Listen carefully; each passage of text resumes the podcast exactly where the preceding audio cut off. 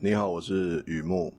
葛城事件啊，卡兹拉基奇根，你的听的是日本电影啊，卡兹拉基奇根，日本电影以内，二零一六的片子，街头随机杀人事件，是一部剧情片。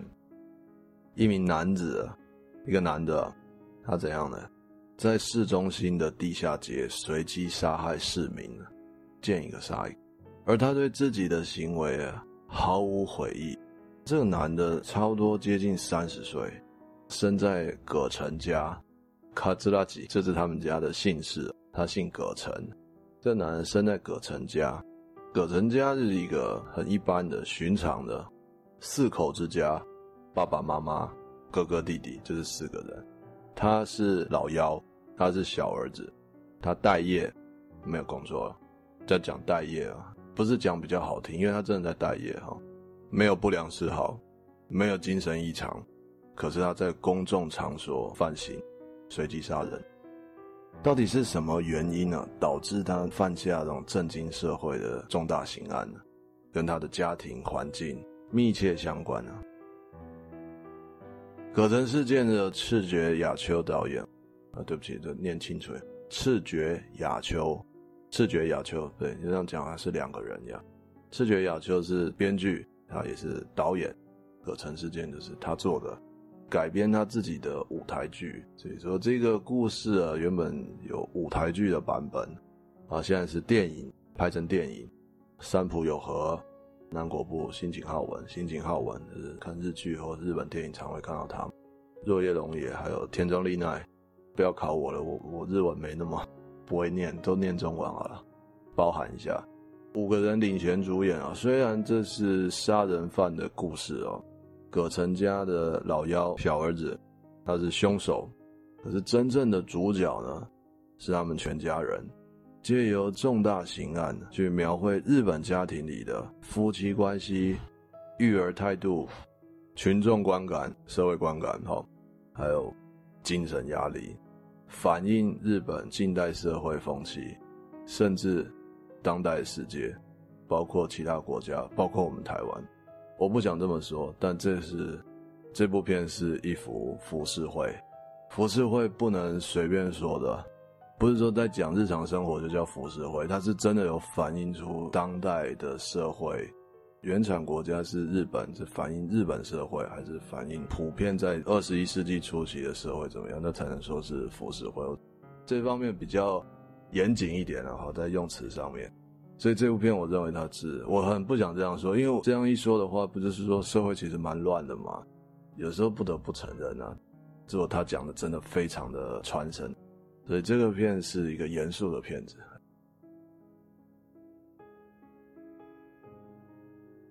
有一些心得嘛。既然都是要严肃的片子啊，写下一些随笔啊。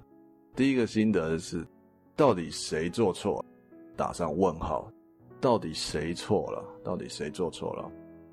当我。尝试整理哦，从葛城事件里面所吸收到的东西，我就想到一则生活经验的，想先先分享在前面哦。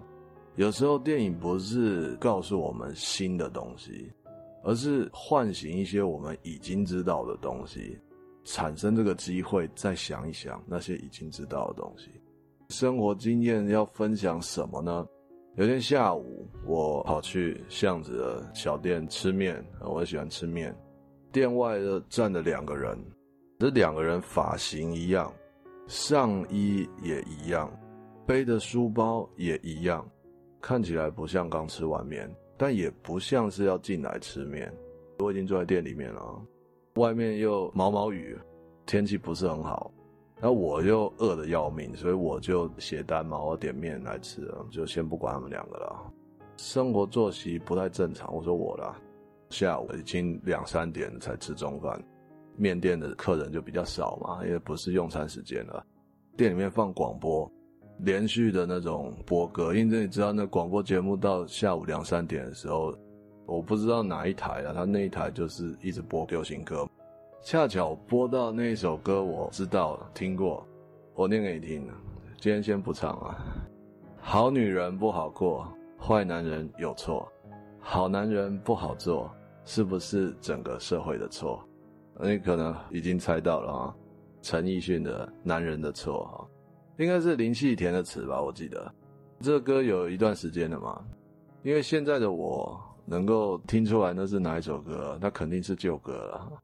呃，有些回忆就因此不太安分嘛，想起很多事情了，有点发呆啊，呆呆的看着前方，眼睛失焦那种呆呆的，一片模糊这样。就这样发呆，直到我点了麻酱面，老板送过来啊，视线才恢复清晰。这一眨眼，仿佛几十年的事情就这样就这样晃过去哈，直到麻酱面出现了。哎，奇怪，那个两个刚刚说一模一样的学生还站在门口哦。这个时候我才看清楚，他们不是那么的一模一样啊，像他们发型一样，上衣也一样，背书包也一样啊，但是他们的下衣不一样。下衣是什么？一个是穿黑百褶裙，而且是有改短的那种。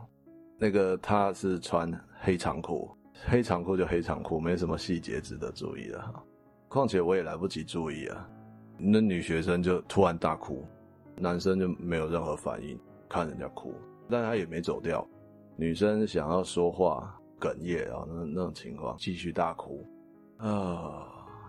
甲乙丙丁戊己庚辛啊，哈，路过八个路人啊，哭了一段时间了。那女生，八个路人有的就是斜眼这样看一下，有的是不看，但是走过去以后偷偷回头再看，哎，这样看一下看一下，这哭什么啊？基本上这八个都是擦身而过啦，直到第九个路人是个老头老先生，哎，他是唯一有动作的人哦，他就回头看的时候。伸出食指，这样那边晃一晃，晃一晃，晃一晃，晃一晃，晃一晃。那这时候店里面继续在播陈奕迅的歌嘛？好女人不好过，坏男人有错，好男人不好做，是不是整个社会的错啊？这什么情况嘞？一男一女站在路边的，光天化日下，女的在哭，路人会怎么想？如果你是路人，你怎么想？那男的是不是做了什么东西？那男的是不是？我这样说算是客气的社会观感了。如果不止哭哭啼啼呢？如果这女生还有更剧烈、更严重的事情呢？可以想象的路人就不会只是这样想想，手指比一比，然后就走掉了哦。应该没有那么简单了。那只是分享这个例子是是怎么样嘞？好，我继续讲。回到葛城事件，葛城家出了一个杀人犯，而且是街头随机杀人的，那杀不止一个。葛城家的这个老爸，在自己家的外墙，还在喷漆啊，咒骂他们无良那种喷漆啊，都是社会的愤怒啊。而他自己这个老爸呢，就是晚上会去居酒屋坐一坐啊，在居酒屋听到其他客人也在说闲话，隔壁桌是这样，隔壁隔壁桌也是这样，都在说闲话，他受够了，这老爸受够了。受不了，就是受够了他吵的那些说闲话的客人，那他就大叫：“国有国法，法律自然会制裁他。”一直在那边讲个没完。啊，我到底做错什么？我到底做错了什么？啊，就这样对客人这样说。在看电影嘛，就是对我来说，这种情况叫做关系啊，很有关系的那个关系哦。不是我们自己本身的事情，但是我们脱不了关系，连带影响的人非常多，关系就更加复杂。这种情况我们遇到的话，要承受，而且要反应，无论说什么都是对的，事实存在嘛，像他说的国有国法，但无论说什么都是错的，对错不决定在我们身上，是人家观感。哎，就是不管你家发生什么事情，你杀人就是不对。你怎么会教出这种小孩子？好，这这大家都听很多哈，这样听着是不是很沉重啊？其实就是遇到了，生活里面有很多东西都是这样，遇到了就不是那么容易了。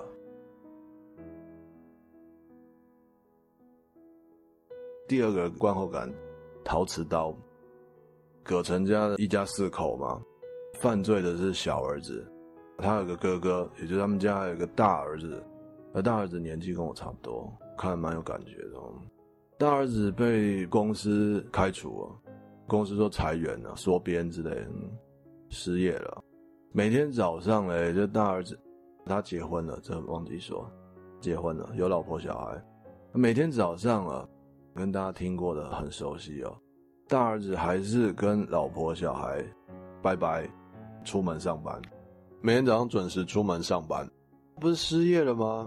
他准时出门，只是去的地方不是公司，而是待在你知道，在都市里面就有那种有点像小公园，但又不是小公园，有一些绿色植栽、草皮啊，人可以坐在那边休息一下，吃个午餐，或是喘口气、抽根烟。我不知道，现在台湾不能抽烟，有点像小公园，又不像小公园啊。我自己的观念觉得，要叫公园，应该要有什么溜滑梯或荡秋千之类的。都会区这种绿色植物的休憩空间很多嘛，哈，那他就每天准时去那地方。你要没有公司可以去了，他在那边看报纸、求职版、找工作，搭配便利商店的午餐，坐在那边就好像看起来想通了什么，好像想通了什么那种表情，嗯，就把烟熄掉，离开那个地方。那段戏就是镜头没有动，他走掉而已。画面还是停在那个很像小公园的地方，等了一下子，他又走回来，走回来干嘛呢？把他刚刚在地上的洗掉的那个烟头捡起来。这一次他走掉，就是真的离开了，就没有再回来了。那段戏非常非常的打动我哦。虽然葛成家的大儿子是日本人，而且个性哦、家庭背景呢，都跟我自己是完全不一样的。可能是因为我们年纪很很接近啊，我比较能够体会他为什么这样。呃，因为他后来是轻生了，然后他自我了断了，这是他在自杀之前做的最后的事情。为什么他自杀之前要做这些？好像有某种仪式一样哦。我有点体会，我可以说我有收到导演想要传达的东西。很多时候还是跟关系，就还是这个关系二字啊。我们非常不愿意，我们很不愿意把自己的事情影响到其他人。所谓影响，是非常广义的添麻烦啊，就是不想要给别人造成困扰，打扰别人这种添麻烦啊，让别人担心也是添麻烦啊，甚至让人家失望也是一种添麻烦啊。可是生活很难让我们斩断这种关系啊，更难尽如人意啊。大儿子要回去把烟头捡起来，就好像是在跟我说。他没有来过这个地方，不管发生什么风风雨雨的，他顾好自己的本分。而现在他要离开了，他不想把这些东西散得乱七八糟。他就是来过，但没有影响到别人，不想影响任何人。举一个超现实的例子好了，如果后来这个小公园里面来了一个清洁工。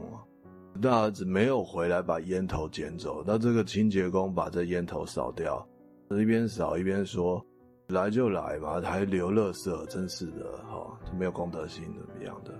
我们想象一下，这个清洁工的小小牢骚、小抱怨，万一传到大儿子的耳中，我觉得他会爬出来再死一次。他就是不想知道任何人说他什么嘛，他也不想要带给任何人麻烦，所以他非常非常的压抑。都说人自杀哦，需要无比坚定的意志斩断一切犹豫啊。可是啊，那内心世界让我想到陶瓷刀哦，他自杀，他的内心一定是非常坚定的，他决定这么做了哦。那为什么我会想到陶瓷刀？诶，陶瓷刀很锋利，如果你有用过的话，会觉得当然不能跟钢铁去对杀啦。这只是在切东西的时候，哎，这陶瓷刀真的很锋利啊！可是你有注意到吗？陶瓷刀只有一个方向锋利，从其他方向只要一敲，马上就断掉了。葛城家的大儿子就这样陶瓷刀，家里面争吵，工作的时候嘞，有很多很多莫名其妙，还有没有人能够说清楚的社会观感，这些东西在压迫他，然后他。压抑自己，也跟他们家的老爸一样，那种心情就是我到底做错什么，就这样被开除了。其实就是遇到了，生活里有很多东西都是这样，遇到了就很难了。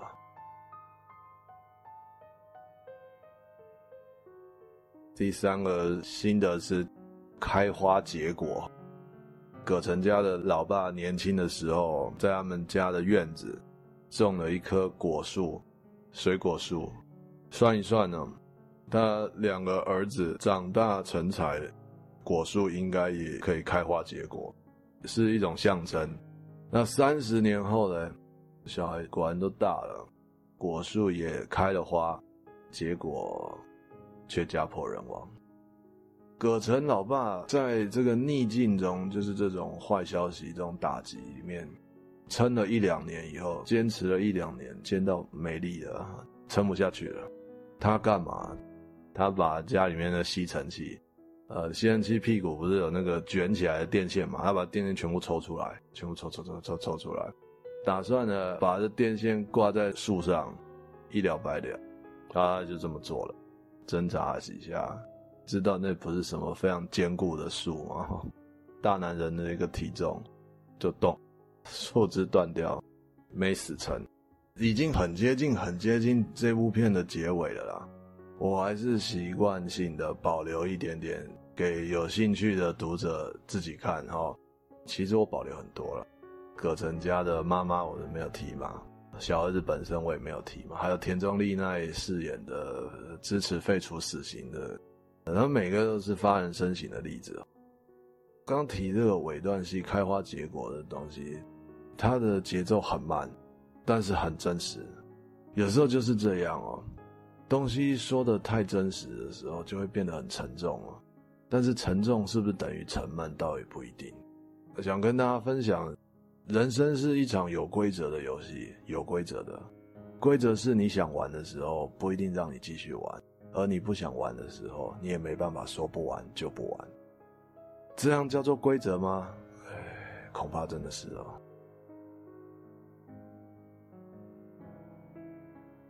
好，葛城事件 Kazaji Shiken 的重量级的剧情片，非常的有意思。介绍到这边，也分享我一些观后感。观后感也可以在我的网站上面阅读。我网站叫做雨木散文故事，雨木散文故事，在网络上搜寻一下都是可以找到的，欢迎常来，诶，谢谢你收听，拜拜。